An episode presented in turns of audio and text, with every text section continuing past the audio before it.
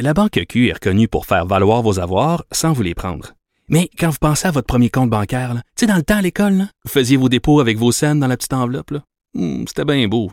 Mais avec le temps, à ce compte-là vous a coûté des milliers de dollars en frais, puis vous ne faites pas une scène d'intérêt. Avec la Banque Q, vous obtenez des intérêts élevés et aucun frais sur vos services bancaires courants. Autrement dit, ça fait pas mal plus de scènes dans votre enveloppe, ça. Banque Q. Faites valoir vos avoirs. Visitez banqueq.ca pour en savoir plus.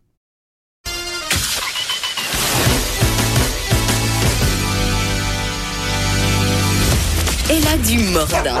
Et aucun règlement municipal ne l'interdit.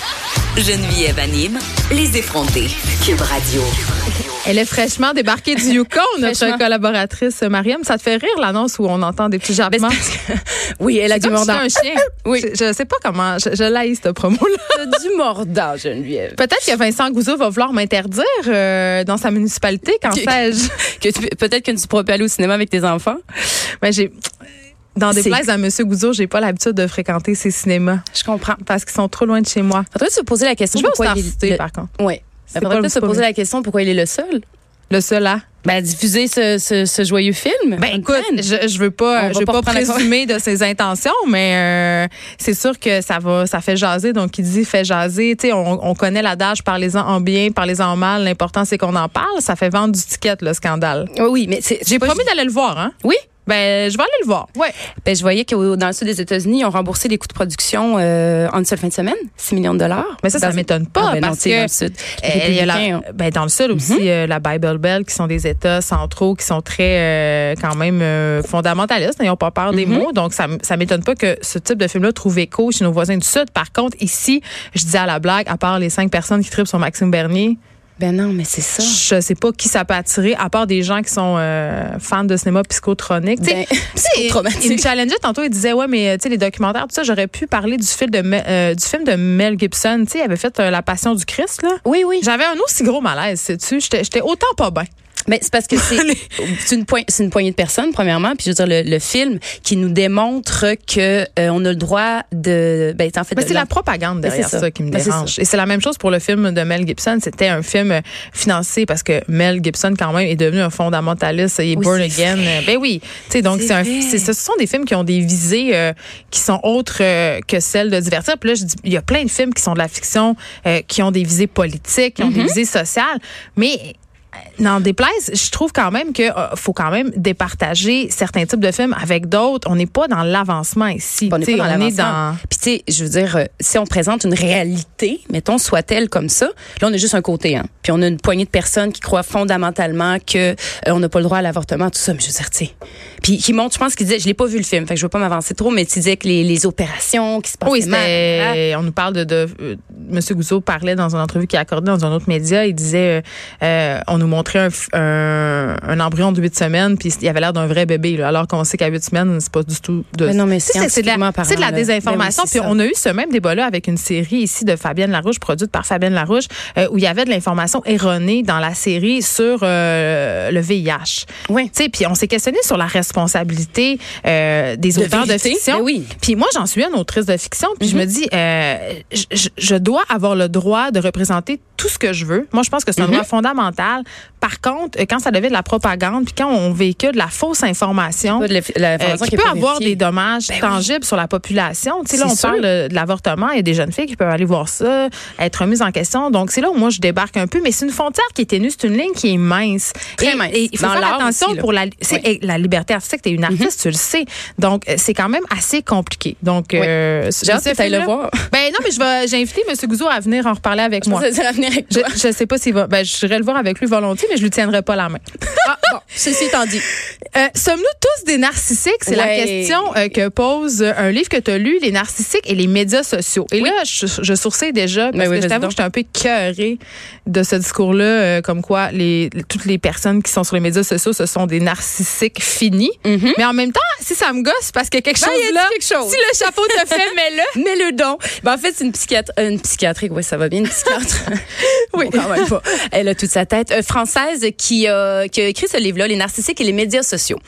Effectivement, c'est pas nouveau. Marie-France Érigoyen. Pardon, oui, Marie-France Érigoyen. Et euh, elle, c'est elle, entre autres, qui a développé le principe de l'harcèlement moral en France. En tout cas, c'est son l'intimidation, tout ça, c'est quand même son cheval de bataille. Et les médias sociaux sont un terreau très fertile Extrêmement fertile. à Et- cet effet. Et euh, elle dit bon, c'est pas nouveau, mais le phénomène s'est amplifié et on valorise, on valorise beaucoup les gens qui sont je veux dire qui qui sont je vais pas dire centrés sur eux-mêmes oui Qui ont en beaucoup de likes? qui ont, ben qui Sont ont beaucoup- populaires? ben qui sont un petit peu populaires puis elle, pose la question est-ce qu'on doit être narcissique pour survivre?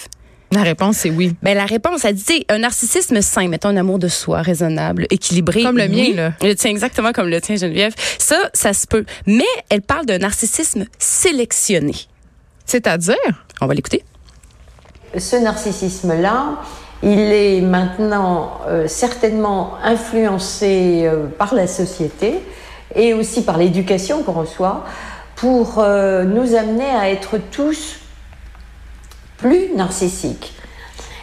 Parmi ces, ces personnes qui deviennent plus narcissiques, il y a ceux qui deviennent narcissiques de façon pathologique, ceux que j'appelle les narcisses, euh, qui eux euh, bah, sont d'une certaine façon sélectionnés euh, par la société, par le système, par les entreprises Alors- ou au niveau politique pour être à la tête. résume, là. Je, je, je vois, je, me- je parle vite, hein.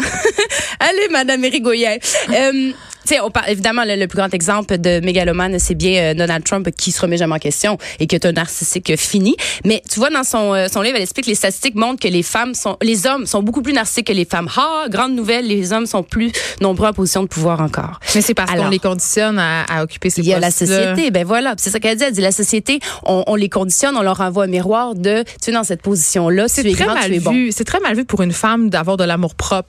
De, de, de dire je suis bonne, je suis capable, donnez-moi. Tu sais, Oui. c'est encore quelque chose avec lequel nous les filles on a un peu de misère. Je veux pas généraliser, mais parfois on a internalisé certains, euh, une certaine humilité très- que j'appelle l'humilité mal placée. Oui, ben exactement. Puis tu vois, elle disait bon, c'est pas une question de genre, mais de société, c'est ce qu'on dit, une volonté de donner le pouvoir à qui on veut bien. Hmm. Je veux dire, puis les, les médias sociaux, bon, tu, ont, ont un poids, une influence extrême et euh, une influence sur notre regard qu'on porte sur nous. J'ai l'impression que sur les médias sociaux, c'est beaucoup les femmes qui ont le pouvoir. Parce que c'est beaucoup le les mais corps. C'est compliqué.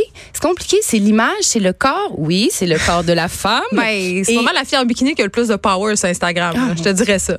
Est-ce que c'est une bonne chose? Je vais pas répondre. Je vais juste dire. Mais tu vois, c'est comme si on, on, on- je veux pas dire qu'on sait pas où se positionner, mais moi je me dis, mettons ma fille, je veux que tu aies un amour propre, je veux que tu sois fière de toi, je veux que tu sois capable de prendre une photo de toi, de te trouver belle. Bon, rendu là, le mettre sur Instagram, le mettre sur Facebook, le voir de quel, dans quel, euh, comment tu te set up aussi là, tu sais, des, des mères exhausted qui sont pas, qui sont habillées en mou propre, tout avec une bonne direction artistique, puis tout est beau. là, Oui, tu sais, ça va m'en négliger, j'appelle ça. ah, mon Dieu, ça va m'en éviter. Oui. Alors, je me suis, c'est ça, je me posais la question, mais le livre est super intéressant. Elle dit, elle, elle trouve ça, elle trouve ça inquiétant que euh, les meilleurs au pouvoir fragilisent les plus vulnérables. Puis c'est toujours un peu ça. Puis ceux qui ne se sentent pas à la hauteur. Donc, on, on, en- on euh, glorifie un peu ce narcissisme-là auprès des hommes, ceux qui sont en tête euh, des chefs d'entreprise, qui sont à la tête du pouvoir. Et d'un autre côté, ben, les gens qui le sont un peu moins, ils se disent, est-ce qu'il faudrait que je le sois? Plus. Mais donc, les médias sociaux pour Marie-France Irigoyen, est-ce que c'est bien ou mal pour le, notre petit côté narcissique? Ben, elle a dit que ça remplaçait les temps de narcisse. ben, Ben, c'est un peu vrai. Ben On- oui, c'est vrai. C'est l'eau dans lequel on aime bien se mirer. Ben, elle dit avant, les gens, ils photographiaient un monument. Maintenant, on se photographie devant le monument. Puis on voit plus beaucoup le monument derrière. Mais c'est vrai, puis on avait discussion euh, hier avec Stéphane Plante sur euh, les spectacles, à quel point les gens regardent les spectacles à, à travers le spectre de leur téléphone oui. intelligent. Puis tu sais, Geneviève, toi puis moi, on est, on est nés avant les médias sociaux. Là. Tu sais, on a grandi Ça avant a les... tout changé. Ben, euh, avant, on flashait pas notre chandail Vuarnet puis Fido Dido sur, euh, sur Facebook, sur Instagram. Maintenant, on le fait sans pas. arrêt. Hier, j'ai euh, j'ai pris une photo de moi qui lisait un livre dans un hamac. C'est à quel point je suis pathétique Mais et non, narcissique. Ben écoute, puis là, je me suis dit, bon, qu'est-ce qu'on fait avec tout ça? Il nous reste encore une minute. Oh mon Dieu! Que le taux d'anxiété et de dépression chez les jeunes générations a plus 10 augmenté. secondes, je dirais. Oh non! Il va falloir que je revienne. Parce que j'avais plein de belles choses à dire parce que je me disais, qu'est-ce qu'on fait avec ça? Tu sais, c'est bien beau de se dire, bon, les jeunes sont en dépression parce qu'ils sont mais est-ce qu'il y a des solutions, c'est Mais ça? écoute, partout dans le monde, il y a différents encadrements qui vont s'opérer. Ben, je vais revenir. Non, tu peux en dire un peu, vas-y. Au Je t'autorise. Au Danemark, on envisage d'instaurer un code pour encadrer les contenus publi- publiés par les influenceurs. C'est le ministère de l'Enfance et de l'Éducation qui veut faire ça. Il va avoir un encadrement qui ça va être déjà fait. bien qu'on Ben, fasse ça. déjà ça. Puis tu vois aussi à, euh, la fille d'Instagram, une madame d'Instagram, que je vais tellement vite, euh, une responsable. le- elle dit que maintenant, quand il y a du contenu, euh, qu'il y a de la mutilation, qu'il y a de l'appel à la mort, qu'il y a des choses qui sont là, très dramatiques, par la plateforme.